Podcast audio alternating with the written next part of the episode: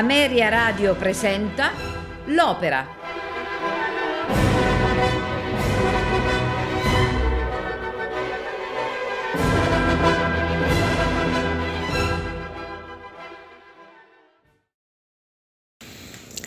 La Traviata è un'opera in tre atti di Giuseppe Verdi, scritta sul libretto di Francesco Maria Piave.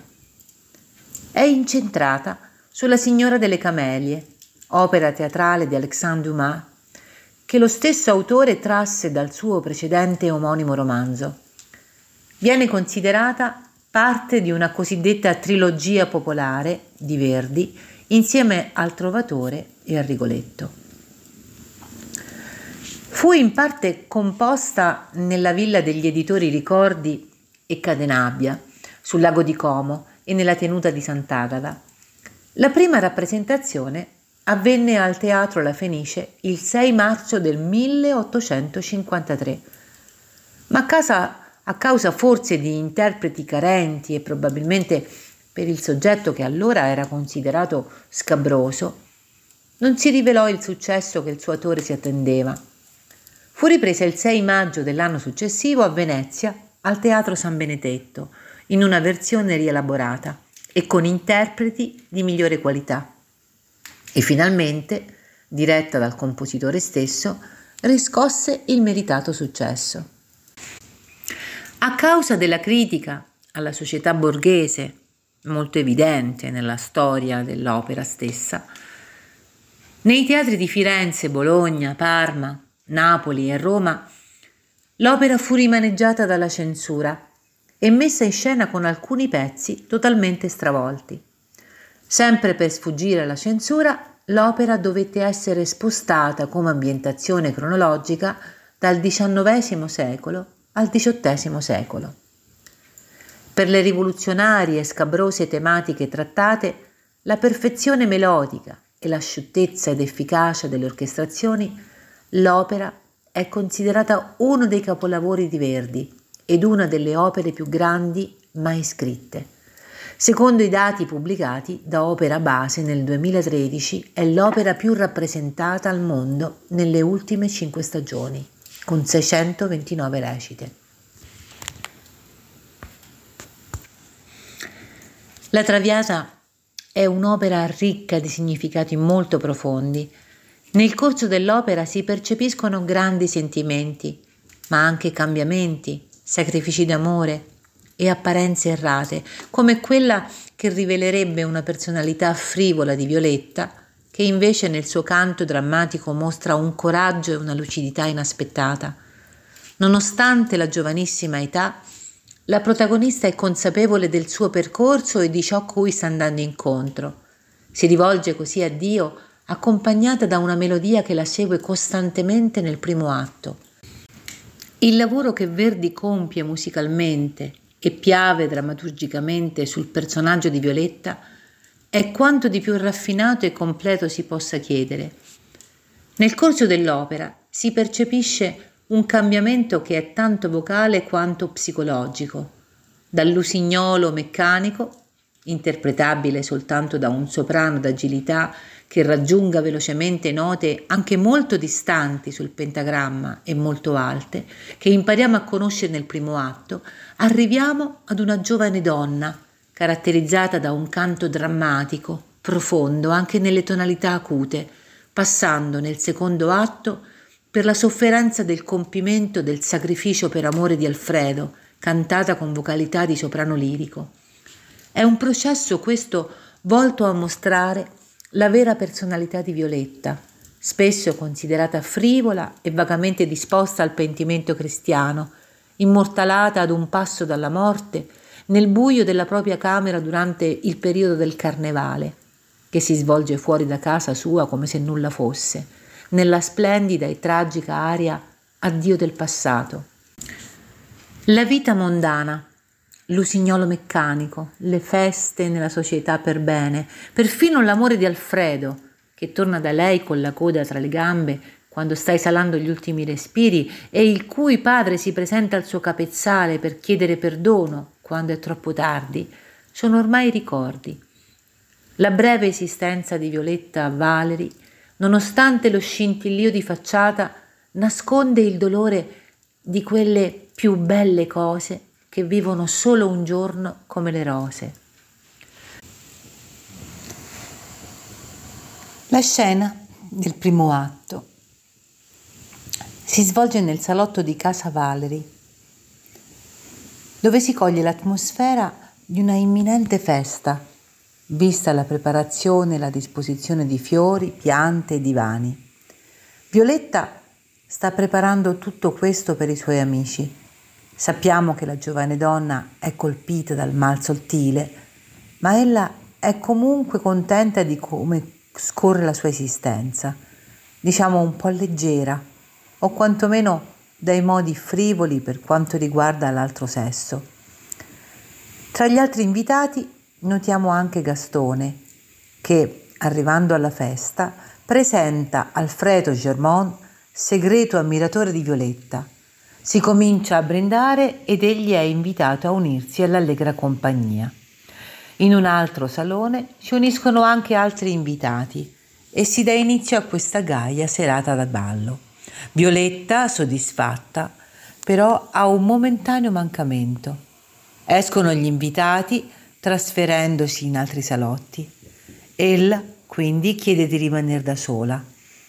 Alfredo però rimane con lei per manifestarle la sua ammirazione ed il suo amore. Violetta colpita e intimamente sorpresa, gli fa dono di una camelia, dicendogli di riportarla quando sarà appassita.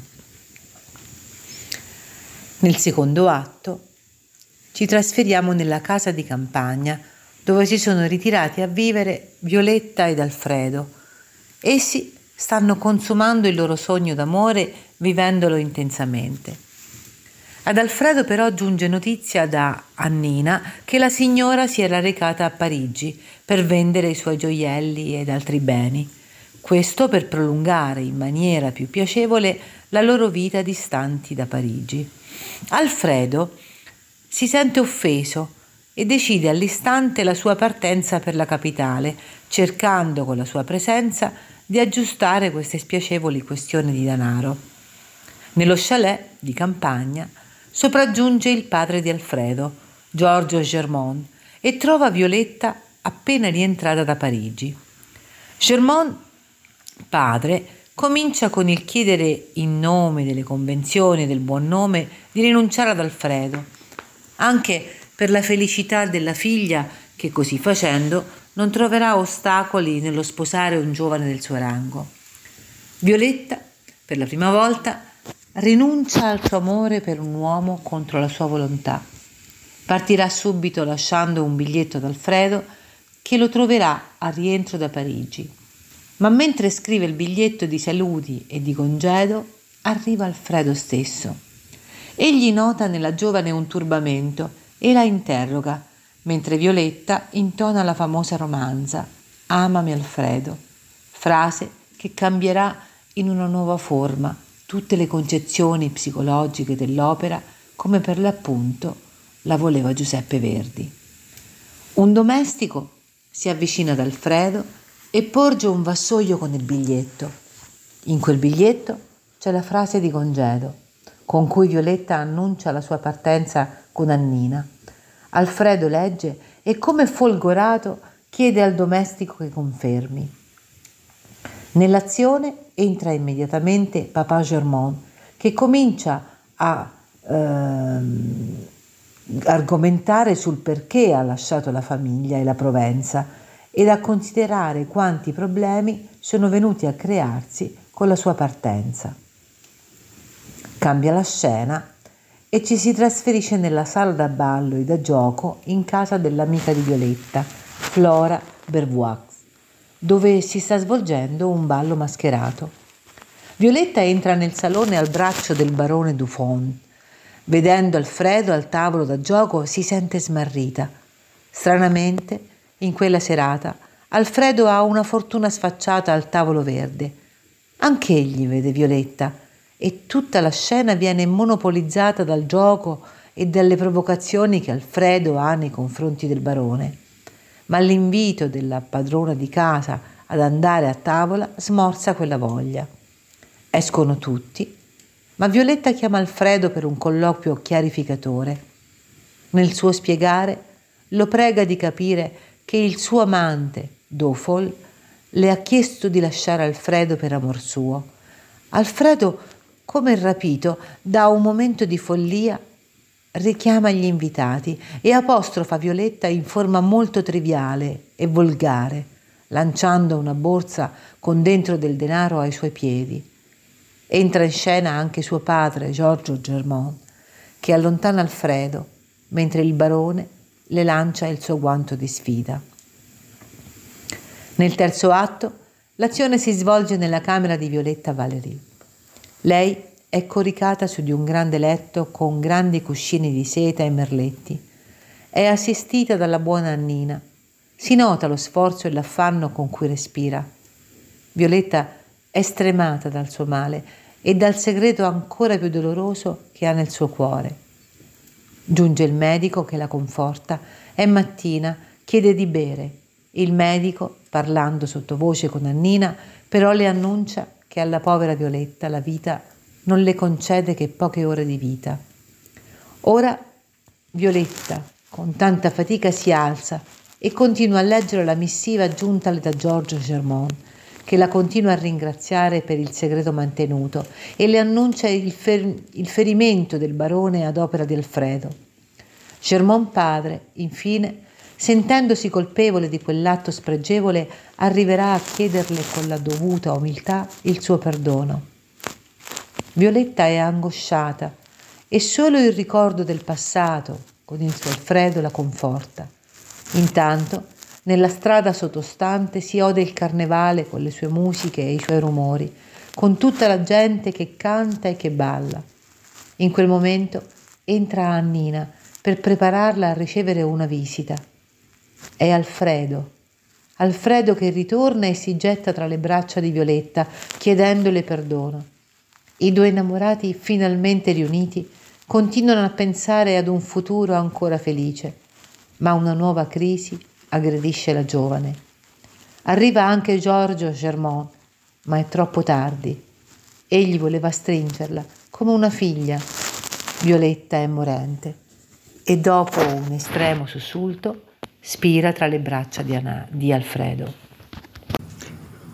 Questa sera in onore dei cento anni dalla nascita di Maria Callas, ascolteremo La Traviata di Giuseppe Verdi con Maria Callas nel ruolo di Violetta Valery, Silvana Zanolli, Flora Bervoix, Luisa Mandelli, Annina, Giuseppe Di Stefano, Alfredo Germont, Ettore Bastianini, Giorgio Germont, Giuseppe Zampieri, Gastone, Silvio Maionica, dottore Grenville, Arturo Laporta, barone Daufol, Antonio Zerbini, marchese d'Aubigny.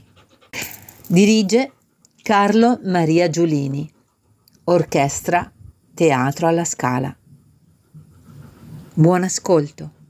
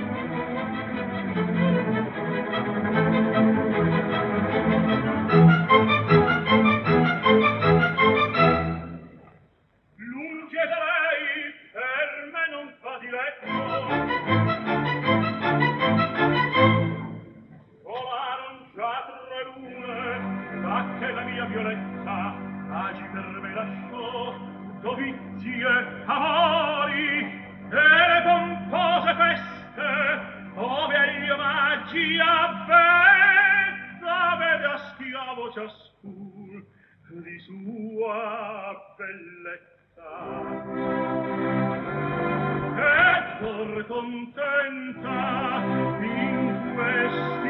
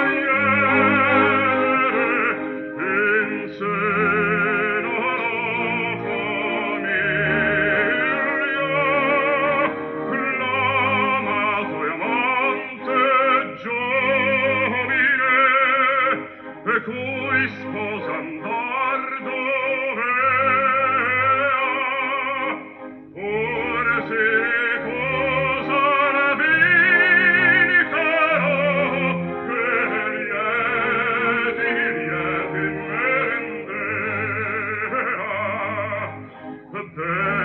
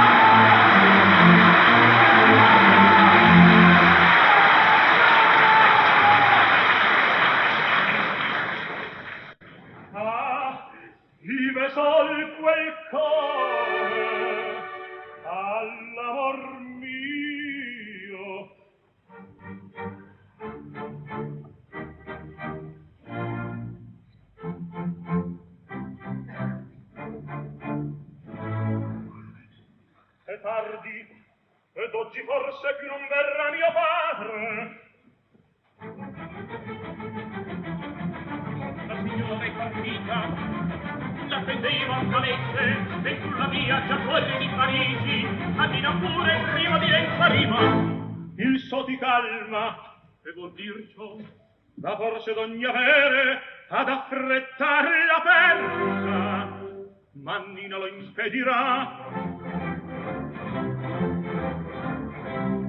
Il signor Fervon, son io, una dama d'un cocchio per voi di qua non lunge mi diede questo scritto.